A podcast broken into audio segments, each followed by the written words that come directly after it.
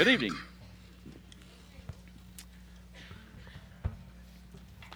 I'm just so proud to be here. Anybody that's old enough to remember who said that, maybe as old as I am. Uh, is that possible? Thank you, Carl. Well, I can tell we're going to have an interactive tonight, interactive night tonight. So if you if you feel like shouting something out, go ahead. It, it won't bother me. I'll probably shout back something. Uh, but uh, it's interesting. Uh, Brett asked me uh, uh, a while back if uh, if I could do Wednesday night, the the sixth of April, and I and I said yes. Even went out and got a new shirt, but. so I, I, you know, I've been rambling through what it is that I might the Lord might want me to do. And it uh, happened this morning, actually, as I was uh, having my time with the Lord. I was, and I, I would encourage you to. Uh, they have some wonderful Bibles these days. The uh, the one year read through kind of Bibles, where that you can uh, you know just do the reading of the day, you know, and the ones I like, I've got, I get, I get a bit of the Old Testament, I get a, I get a Psalm, I get a little bit of Proverb, and then I get uh, something out of the New Testament. And we were in, in uh, Luke chapter eight today, and uh, th- I'm gonna, I'm gonna see if I can motivate you. I may guilt you a little, but I, I hope I don't. But uh, what were the three things that Brett talked about within recent days that we can, that we can know?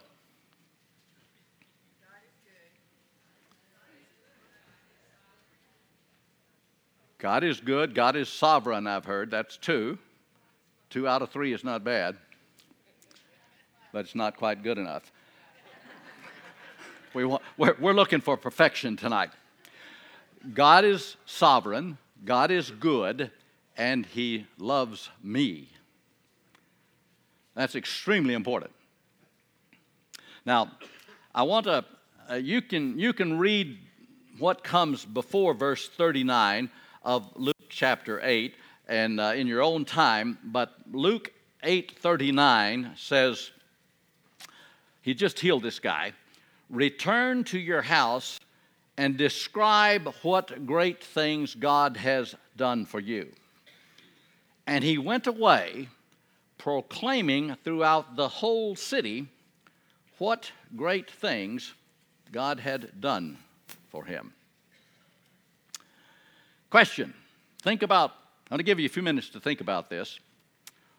What did you talk about today, and why were you talking about that? Go do a quick review. Probably sometime today you got up, obviously, you're here. And, and, and your mind began to move on things. And, and as your mind moves, generally speaking, that's going to motivate your mouth. And, and something that's going on in your mind most likely is going to escape your mouth. And that will generally be some semblance of guidance of your day. Let's go over to Psalm chapter 26. Now keep in mind, the what great things God has done for you. Uh, Brett did a wonderful job last Wednesday night in Psalm 73, just talking about how, how it can be easily tempting to somehow or another think the Lord is not doing quite as well as he might in his uh, manner of life that he has got laid out for you. Psalm 26 starts with Vindicate me, O Lord, for I have walked in my integrity. I have trusted in the Lord without wavering. Examine me, O Lord, and try me.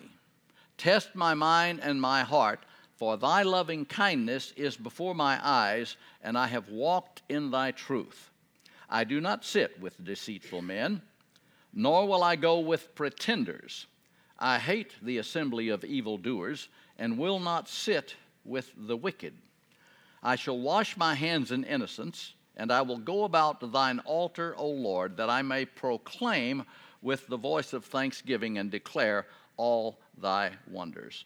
O Lord, I love the habitation of thy house and the place where thy glory dwells. Do not take my soul away along with sinners, nor my life with men of bloodshed, in whose hands is a wicked scheme, and whose right hand is full of bribes. But as for me, I shall walk in my integrity. Redeem me and be gracious to me. My foot stands on a level place. In the congregations, I shall bless the Lord. Proverbs 4:23 says, "Guard the passions of your heart, for out of them proceed the issues of life." Now, as Brett has been exposing us to the potential of a new plan, well, not so much a new plan, but possibly a broader scope of what we might do as Calvary Chapel Surprise, that's going to take a bit of mind renewal. And that means that the things that you set your mind on, the things that you allow into your mind, are going to have a contribution on how you proclaim the great things that the Lord has done to you. You need to check your inputs. That's why I ask you about how has your day gone? How has your hours been spent today? And how much of that would be related to the great things that God has done for you? See, we were, uh, my, my wife and I, uh, from 1972 to 1981, uh, before some of you were born, uh, we were on the staff of Campus Crusade for Christ and worked with high school students. Uh, we became very familiar with the booklet you may be familiar with, or you might should get familiar with, called The Four Spiritual Laws. Uh, part of our early training was we had to memorize it. We always had one with them, and we were ready to share at any moment uh, elevators, airplanes, anywhere. Uh, the founder of Campus Crusade, Dr. Bright, said, Anytime you're with someone for more than three minutes, that's a divine appointment, and you should share the Lord. Uh, that shouldn't be frightening to you. Uh, and, and you need, if, if it does seem a little extreme, you need to reassess what great things God has done for you. I'm, I'm kind of a diminishing sports fan. I used to be an idiot. God hath healed me. But the sports page still has a place on my agenda. I noted that uh, Villanova and North Carolina had one of those games of history uh, a couple of days ago. The score was tied. 74 to 74. Timeout. The coach tells his men the play that we run every day, ever since you've been on this team, inbounds, last minute kind of play, is the one we'll run. Now, I didn't see the game, I just read about it. Inbound the ball to the guy who has no fear of shooting shot at the last minute, shoots it, three pointer, Bingo. Villanova walks home with the NCAA trophy, 77 74. Okay. Is, is, that a great thing in comparison to the great things God has done for you? Shouldn't be, but I can remember a time that it was. But the point I'm reaching for is, is, the hope to challenge your life about this great thing that God has done for you and to recognize our culture has created an environment of great distraction from what's really important. You see, uh, this fella back in Luke chapter 8 obviously had a great thing physically done for him. And, uh, but Jesus gave him instructions to go and tell of the great things that God had done for him. And he had done some great things for it. So, what's the great thing that God has done for you? Well, the, the simple answer is He's changed our eternal destiny. When you know Jesus and have a relationship with Him, you don't go to hell and you do go to heaven. That's a great thing. I don't think I would be remiss in saying that is the greatest thing. Now, back to your day. With the exception of Carl, how many of you talked about heaven today with someone? All right, I see some hands. Uh, the question you have to ask is if that is a great thing that God has done for me, did I talk about it as much as I did the sports deal or the golf deal or the cooking deal or the kid deal or whatever consumed your passions? Now, again, you can take a guilt trip if you want to, but the fact of it is, we've got to figure out okay, how do we reverse our priorities? How do we get in place those things that are going to bring about so that we can confidently speak as David spoke in Psalm 26 that I'm a man of integrity, that I walk in truth, that I basically spiritually am invincible. Because you are. You may not act like it yet, but that doesn't change a thing that God has done. So that you have to, you have to develop a mind renewal system that transforms your life. Romans 12, 2. And if you're not, then, then why not? You're being tricked. You're being deceived away from the great things that God has done for you. Now, I, I frequent the Surprise Library or the Maricopa Northwest Library, and it's interesting because most of the spiritual books end over in the cheap buys place. And uh, so I, I presume I, I, I realize I'm I'm opening a door that some of my books that I was going to get you may get because you may get there before me once you discover this great treasure. but I'll take that chance. Some I don't know three or four years ago, uh, I came across a, a book that it says right here once belonged to Marjorie E. Lerner, and it's called John Wesley's Prayers. It's, it's a little book that ever since I've got it, it's become a part of my devotional reading. I, I want to share with you, because uh, I love verbiage. I, I, love when people put together uh, paragraphs and sentences and, and, and stuff, and he does that. Let us with, re- this is Mr. Wesley's uh, words, let us with reverence appear before him and humble ourselves in the presence of his glory. For himself he made us, for himself he made us, and for his glorious kingdom. Guide me with thy holy grace, that I may withdraw my affections from all vain and perishable creatures and fix them entirely on thee, my Lord and my God. Send down, O God of our fathers and Lord of mercy, thy wisdom from thy holy heaven and from the seat of thy greatness to be in us and to labor in us and to teach us what is acceptable, un, acceptable unto thee, that we may know our end and wisely choose our way and order our actions to our true felicity. And he said, What meaneth felicity? Anybody know what meaneth felicity? I didn't either. But that's why Webster and God made dictionaries. Happiness. Who said that? Oh, okay. All right. Let's hear it from Mrs. Maloof. Thank you, Jesus. Great happiness. So let me read that again and change it a bit.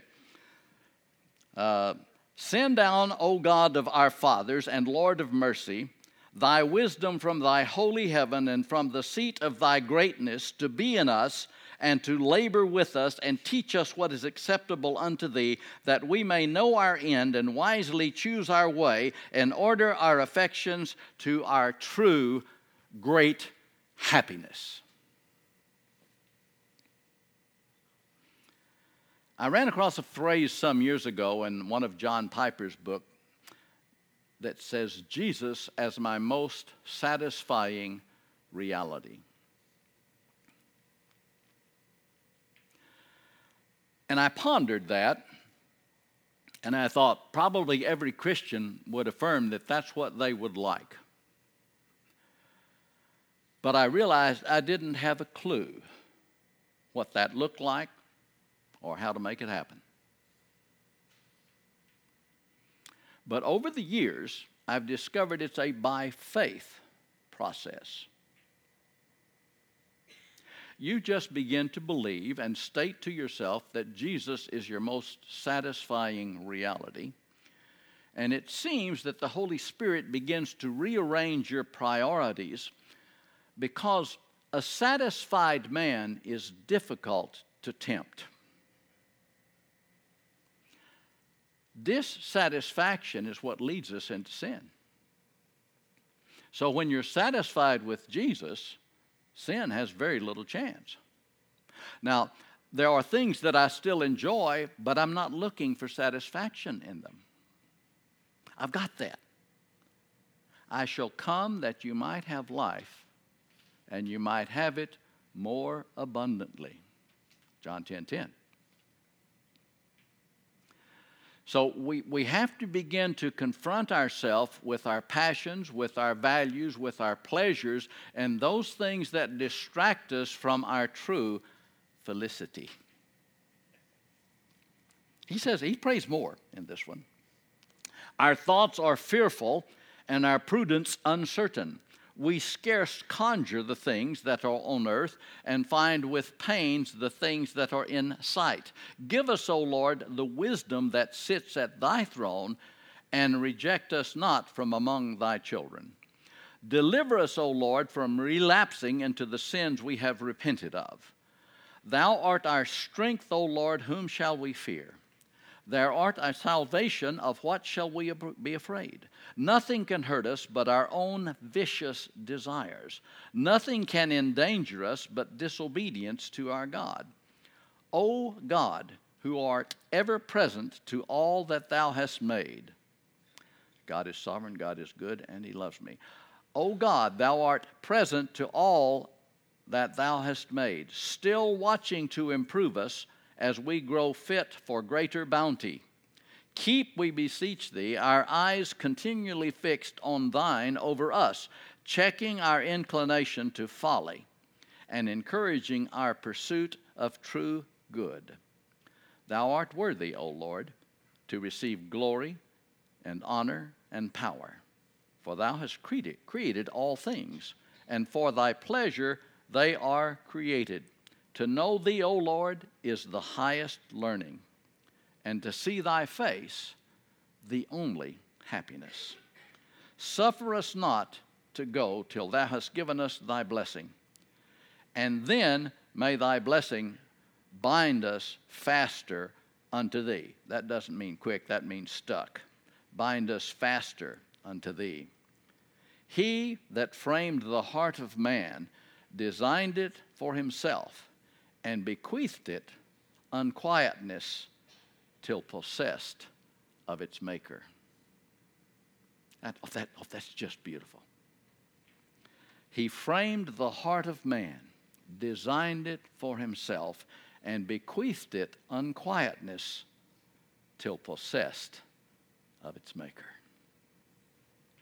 All thy ways, O Lord, are mercy and wisdom. All thy counsels tend toward our happiness. Now, when you think through something like that, taking it a phrase at a time, immersing yourself in it, struggling with the language for sure, because it's not the way we talk, but turning it in, making it your own, then your life begins to blossom in an understanding that can't wait to communicate these great things that God has done for you. Because eloquence helps express greatness. And so you, you have to learn to immerse your mind in those things that enhance the great things that God has done for you, and it has very little to do with what you have in the material sense. and even in the health sense. It, it's about your spiritual sense of this magnificent being who has called you to be a part of his kingdom. So you have to develop a system to defeat those doubts that come your way. It says of Abraham in uh, chapter 4, a phrase that I really love, uh, 2021, uh, it says that he wavered not into unbelief, but grew strong in faith, being fully persuaded that whatever God had promised, he was able to perform. Let me ask you this Do you believe God's going to fail in any of his promises? Now be careful. Because I'm, I could call on you to act like it.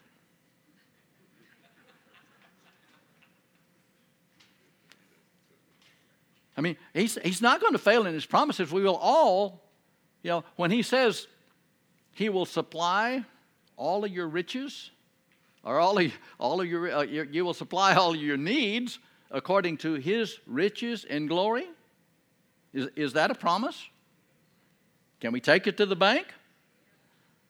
Do you have any anxieties about his supply for you? See, we take our circumstances and use them to question his promises, and probably we all can take a short little guilt trip on that one. I can. You know, as things descend upon your circumstances, when you begin to recognize this may be about a great thing God is about to do. He doesn't do stuff to destroy you, but to build you up and keep your trust solid in Him. And, and you, we run from it. Oh, this shouldn't be happening.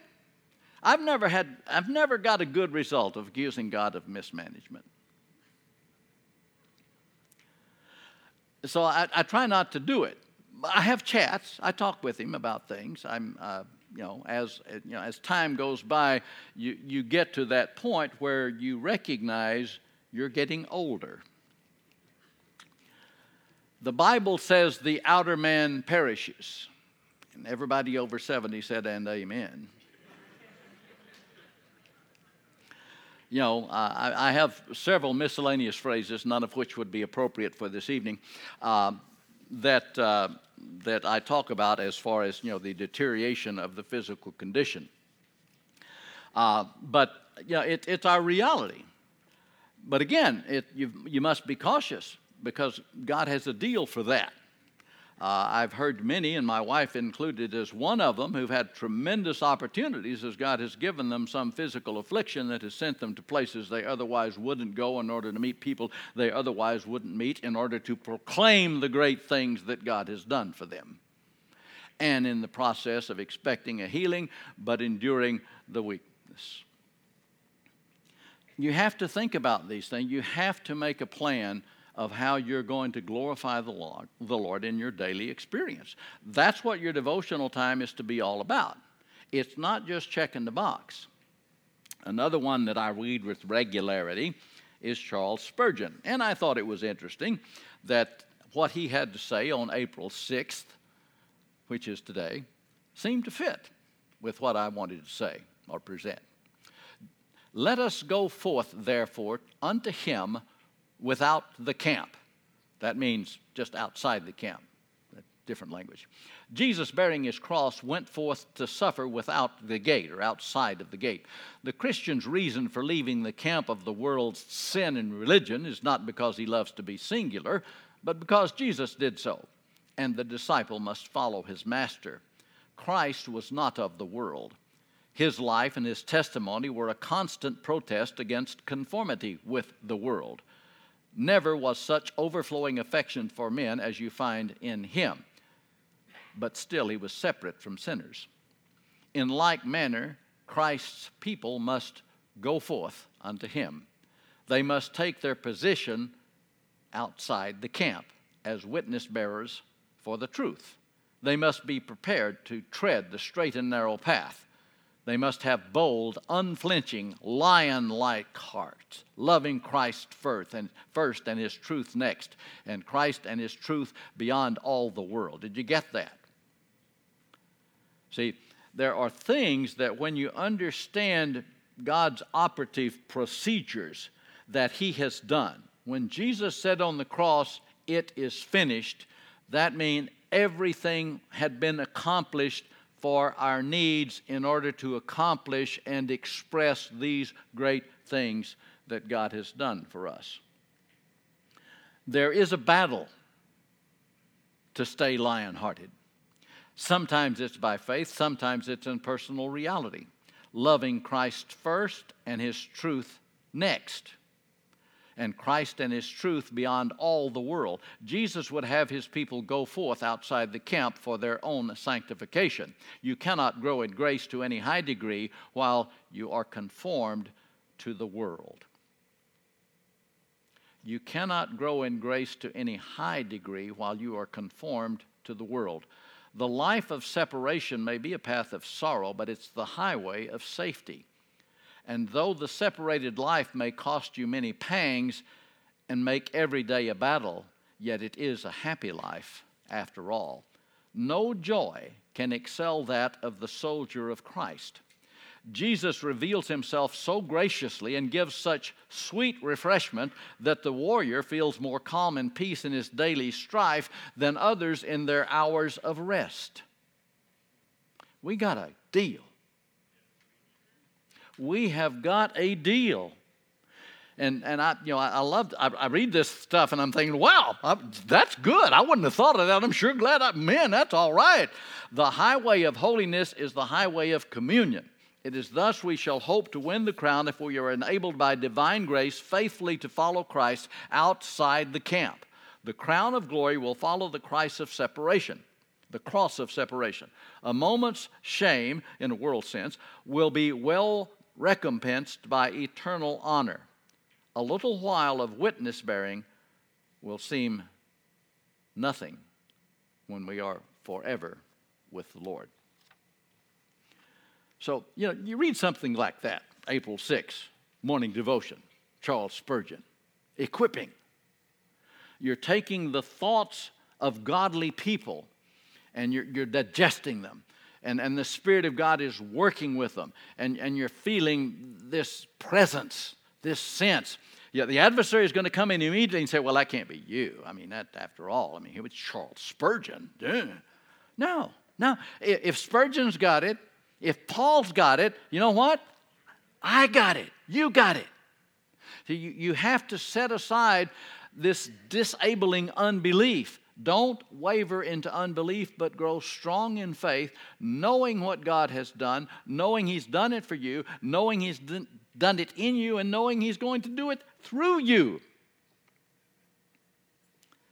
But you have to restructure your thinking, you have to guard your intakes. Uh, the, the, the evening devotion is not a slouch either for today.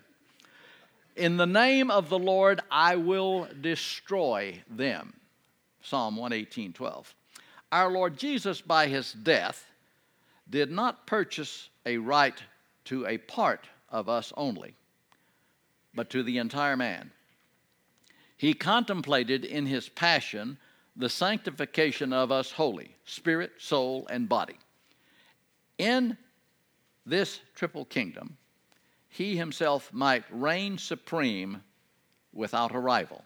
See, that's what Jesus, as your most satisfying reality, begins to do. It's not that you don't enjoy other things, they're just not competing for the place in the life that they do not have.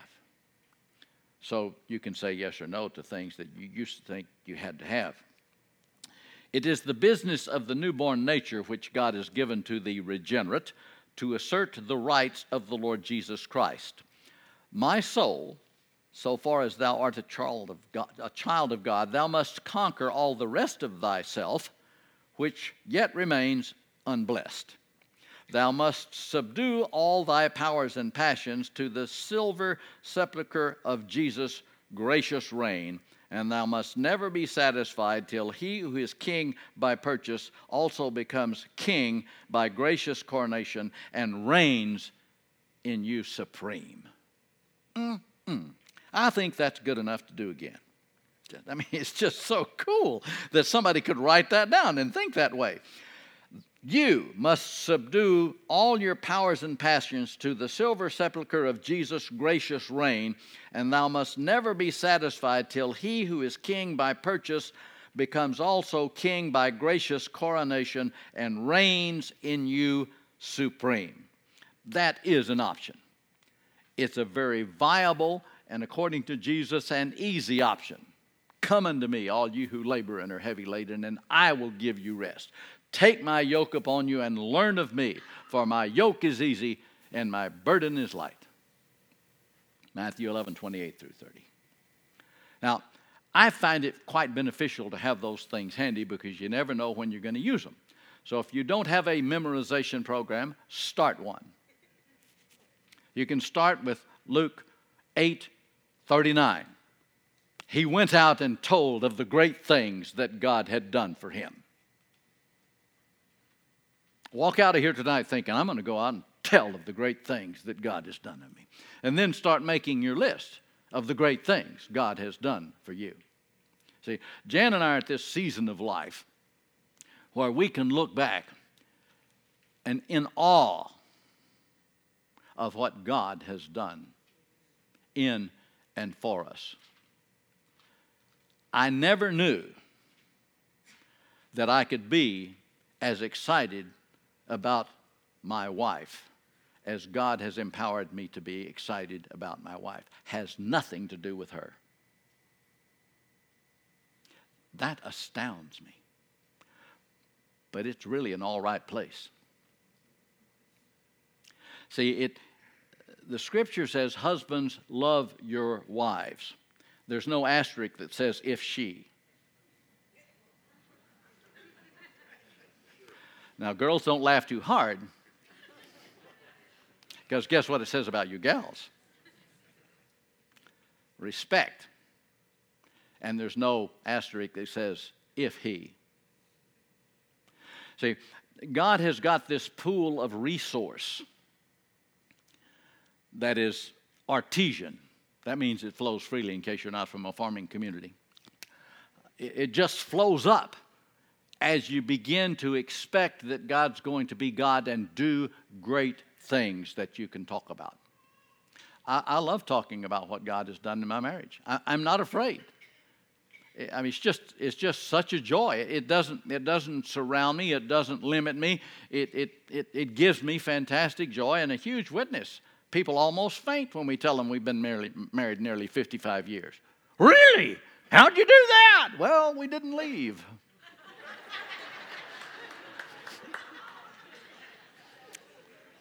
But we've had God at the center since 1969.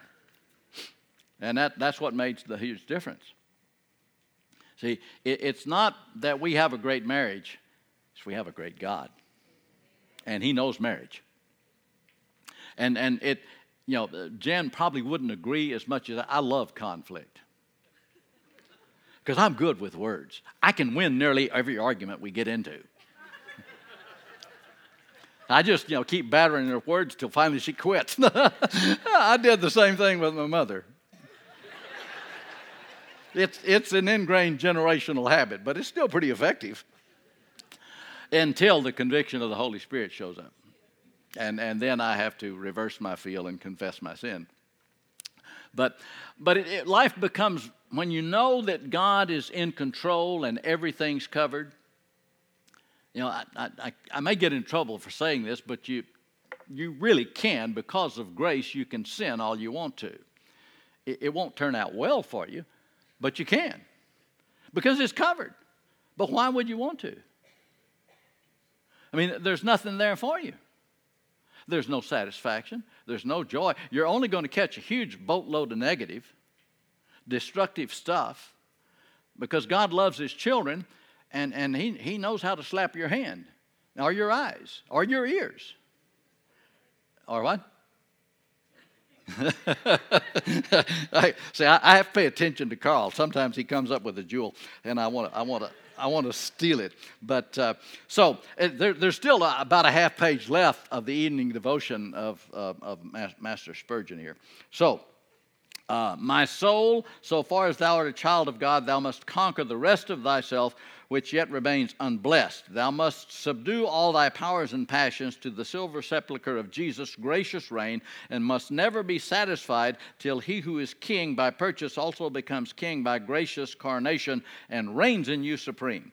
Seeing then that sin has no right to any part of us, we go about a good and lawful warfare when we seek in the name of God to draw, drive it out. See, that's what you get. See, the, the issue is righteousness driving out sin. It's not me trying to get rid of sin, it's me recognizing the power of righteousness to the degree that sin is no longer troublesome.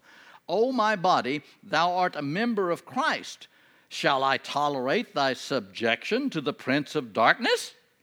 O my soul, Christ has suffered for thy sins and redeemed thee with his most precious blood. Shall I suffer your memory to become a storehouse of evil, or thy passions to be firebrands of iniquity? Shall I surrender my judgment to be perverted by error, or my will to be led in fetters of iniquity? No, my soul, thou art Christ, and sin has no right to thee. True, that guy must have been a preacher. Gee, he was good. Wish they'd had TV, you know. But so that that process uh, of you have to realize it, it is serious stuff, but the victory's won. But you, you have to take control of your mind and begin to think those thoughts from the satisfaction that Jesus bought for you already. It's, that's a done deal. And what you have to do is recognize the trickery, the deception, the destruction, all those negative things that tend to you know, appear as attractions to you. You got to strip them down and recognize they're destructive. They're, they're coming at you and have no right to you. Be courageous concerning this, O Christians. Be not dispirited as though your spiritual enemies could never be destroyed. You are able to overcome them, not in your own strength. The weakest of them would be too much for you in that, but you can and shall overcome them through the blood of the Lamb. Do not ask, How shall I dispossess them? For there are greater and uh, do not ask, How shall I dispossess them? For they are greater and mightier than I. But go to the strong for strength Wait humbly upon God, and the mighty God of Jacob will surely come to the rescue, and you shall sing of victory through his grace. What great things has God done for you? Now, the temptation is to take those things that you're not particularly fond of that's going on currently in your life, and again, accuse God of mismanagement. Well, that, that's not going to the strong one. See, in the world you will have tribulation, Jesus said, but be of good cheer. I have overcome the world. Oh, okay. And so, as you begin to recognize it's really about the attitude of spirit, the fruit of the Spirit is, are you ready? love, joy, peace, patience, kindness, goodness, faithfulness, gentleness, and self control. Do you know those things? If you don't, well, shame on you. Because you won't recognize your fruit when it shows up. Really. See, if you're going to love the Lord your God with all your heart, with all your mind, with all your soul, with all your strength, and that, that begin to, how, how are you going to know if it's happening or not? I have a process that the Lord showed me. I, I wondered one time. Some of you probably heard me say this before, uh, but but I wondered, did I really love the Lord my God with all my heart, mind, soul, and strength, and, and was there a measure of that? And it's like the Holy Spirit said, What's something that you do know that you love with all your heart, mind, soul, and strength? And what do you do to keep that love afire? Oh, I said some decades ago, I know who I love heart, mind, soul, and strength the Dallas Cowboys. I'm from Texas. Any good blue blooded Texan loves the Dallas Cowboys. Until, until Tom Landry died and Jerry Jones bought them. Then, you know, you don't sell Texas teams to Arkansas people. Negative, no, never, uh uh-uh. uh that was part of the God's plan of showing me that that was supposed to be something that was a way lot lower level of love than I had it. But what I began to realize, I thought, okay, what is it that fires my love? Well, I subscribed at that time to the Dallas Cowboy Weekly. That's a paper they put out. I got it regularly on Wednesday. So I would replay Sunday's game until Wednesday. And then on Thursday, I begin to pre play Sunday's coming game. Hmm.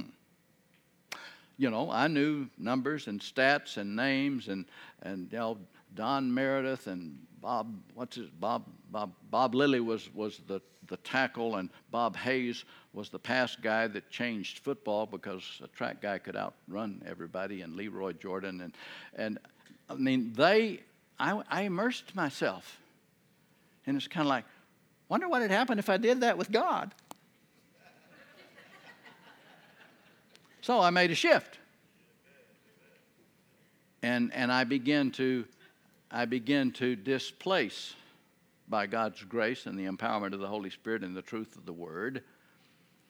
I be, that began to, and it, it helped that the Cowboys started losing. but uh, see, you, you take something tangible that you know, you take the known and apply it to the desired.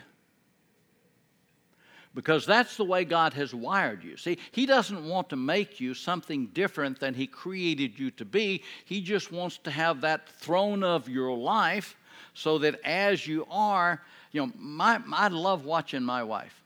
My wife is gifted relationally. I mean, I, she can have a relationship with a rock or a fence post. I mean, she just, she's just good at it. Now, I have become well trained because I watch her. I watch her touch. I watch her pray. I, I, I hear her on the phone. The lady is marvelous in, in the giftedness that God has given her in order to encourage people, develop people, uh, make people hunger and thirst for righteousness. So, like I say, she's gifted, I'm pretty well trained. Before, I was just independent, it was all about Billy. And, and that still kind of hangs around in, in a bit of a cloud every once in a while. So that's why that I thought, okay, how can I neutralize these things? And so I begin to make endeavors of uh, using the abilities that I have to accomplish other things. What's keeping you from being the Christian you believe you can or should be.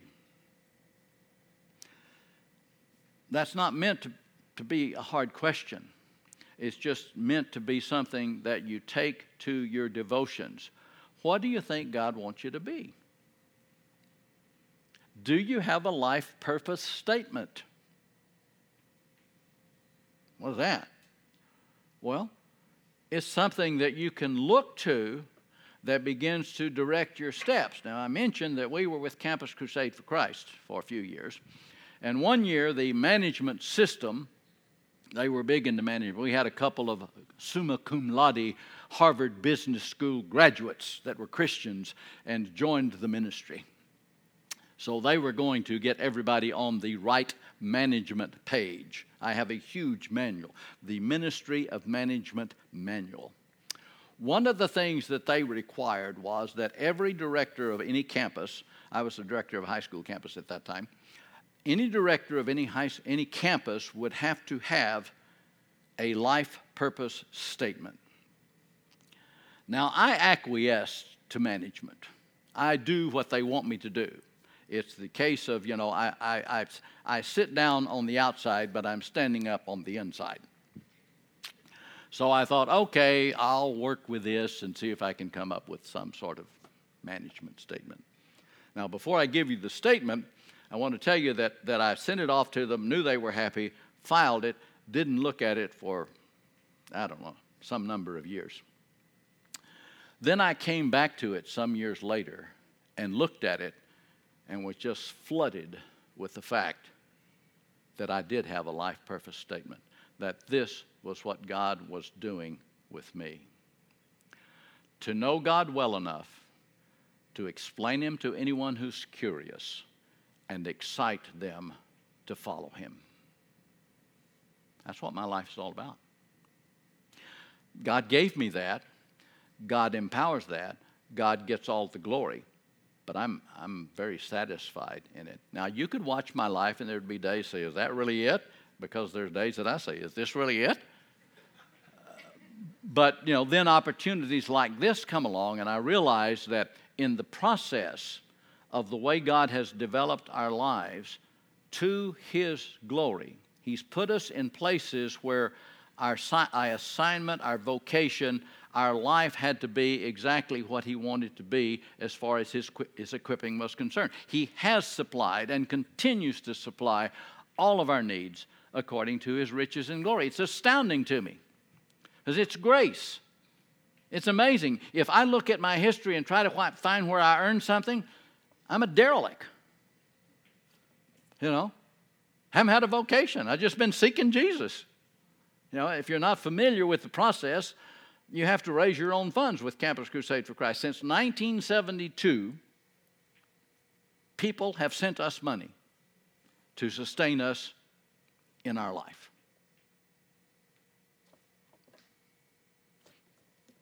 I don't get that, but they do, and I'm glad.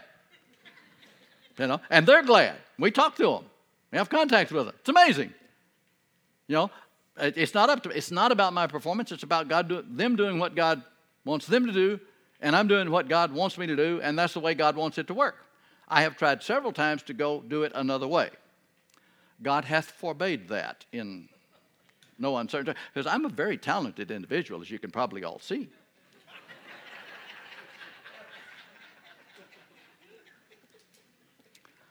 That wasn't meant to be funny. yes, it was. Yes, it was. But God's gifted us all.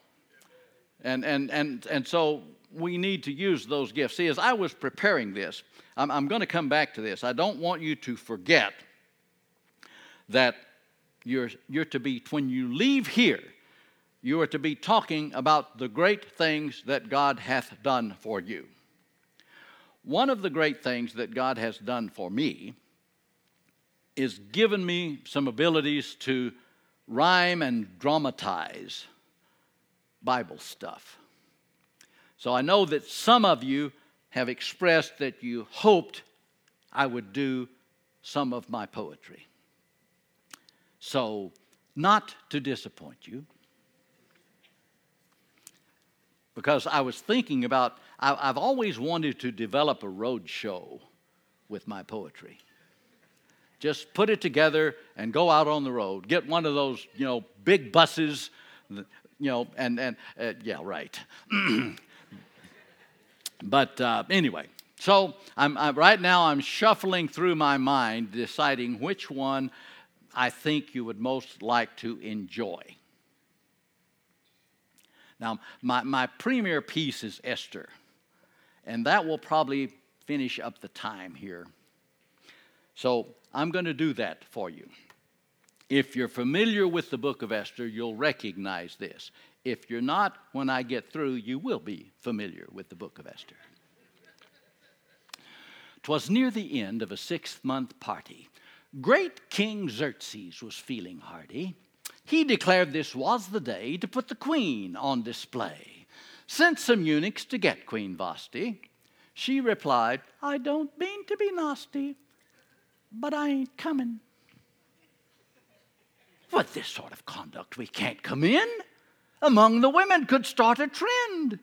Before more ladies are beguiled, we'll put Queen Vashti in exile. so the queen is out the door. Male dominion is safe once more. One slight problem does remain. there is no queen in this domain. But who shall we get for Vashti's place? The fairest maiden of form and face will search this kingdom up and down until this beauty can be found. No expenses will he spare for one who will the kingdom share. Now, a Jew named Mordecai was in this city, and his niece Esther was very pretty. We're talking drop dead gorgeous. hubba hubba, get a load of that.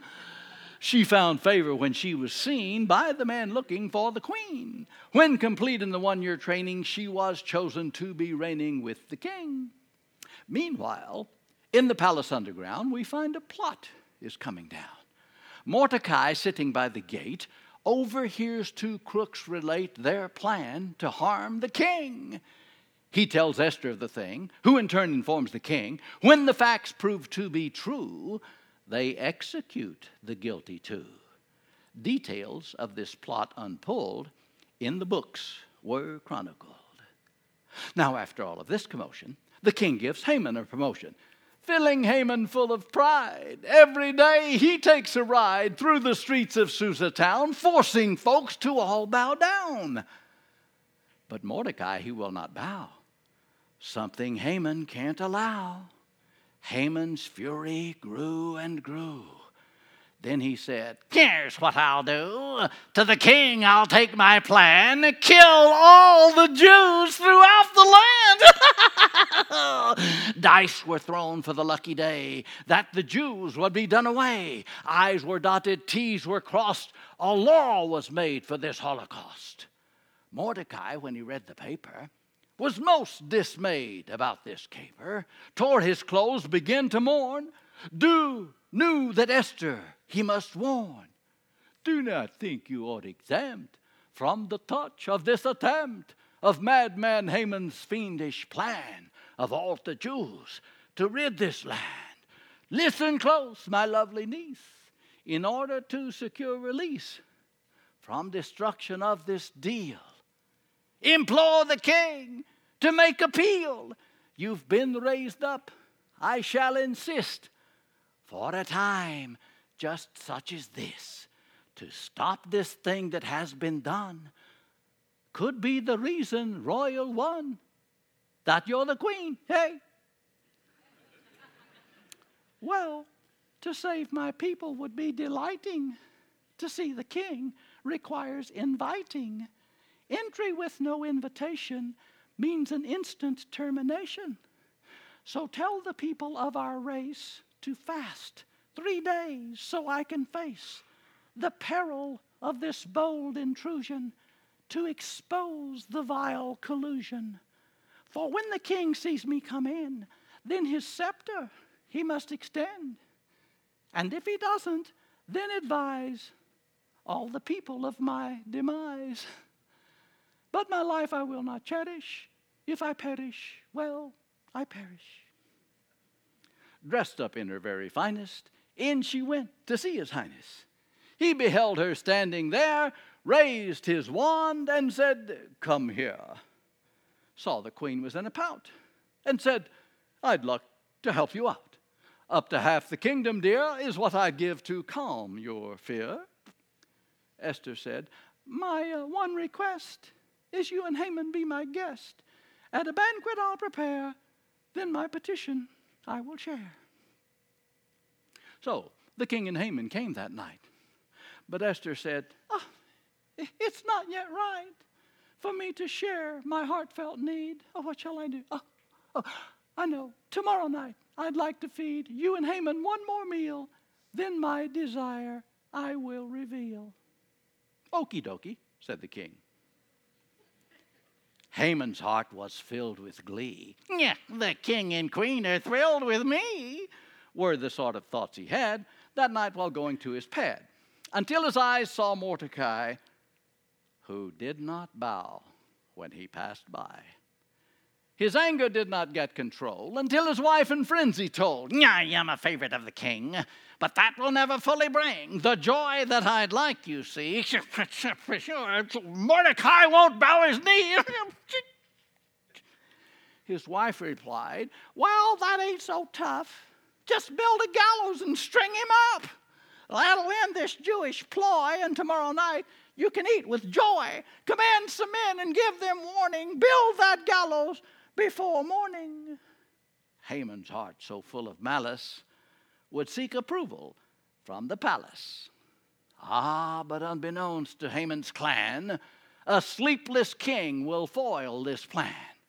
His mind alert, he couldn't snooze. He chose to catch up on the news. While chronicles were being read, it was revealed he could be dead. Two doormen had conceived a plot to kill the king, but it did not work because of Mordecai. What honor can we give this guy that would be fitting for a man who's saved the king from hurtful hand, who's in the court that I might ask the proper way to do this task? It seems that Haman just came in. The king said, Over here, my man, what do you think a king should do for someone to show honor to? Haman thought, hmm, It must be me. I mean, who else could it be? oh, I'll make this what I'd like to see. Let me think about oh, oh, oh, I think that honor would be found by robe and horse and kingly crown, and then a herald of proclamation for this royal situation. Through the city streets they'd go so that everyone can know the honor that a man can gain when he's a pleasure to the king. That is the plan that we will try. Go do all that for Mordecai. But you.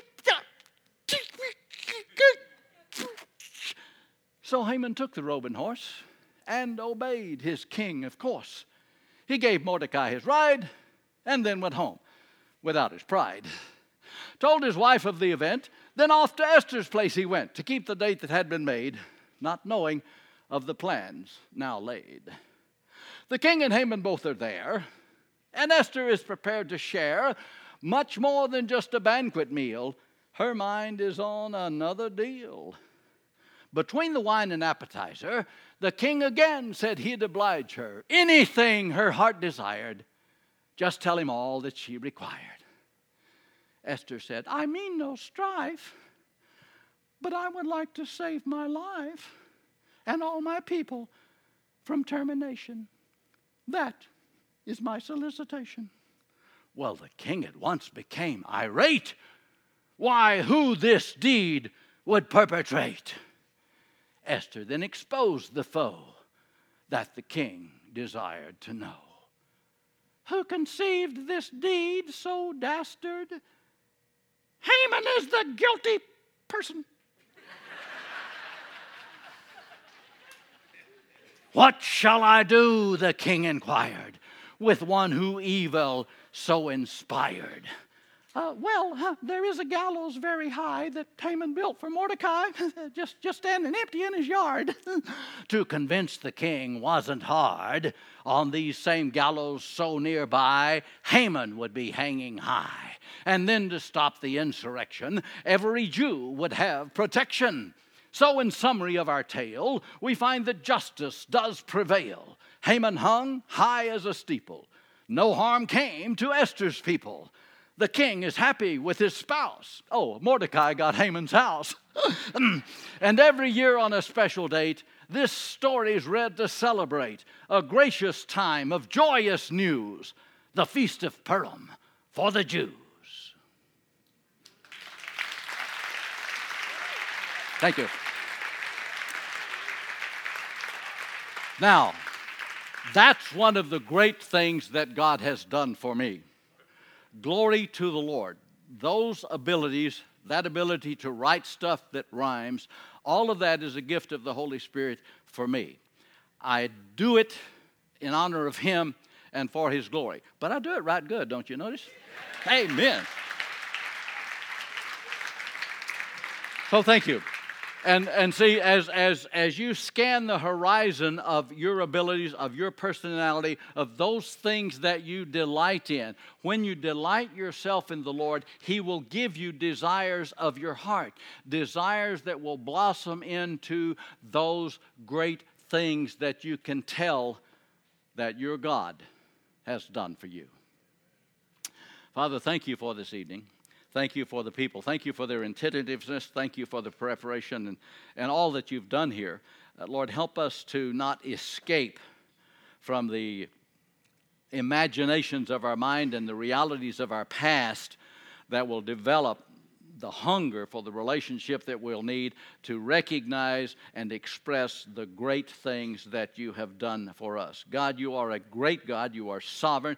You are good, and you love us, and help us to be able to develop those sort of expressions to those that we're daily with and, and consistently around of the great things that our great God has done for us to your glory. And in Jesus' name, amen.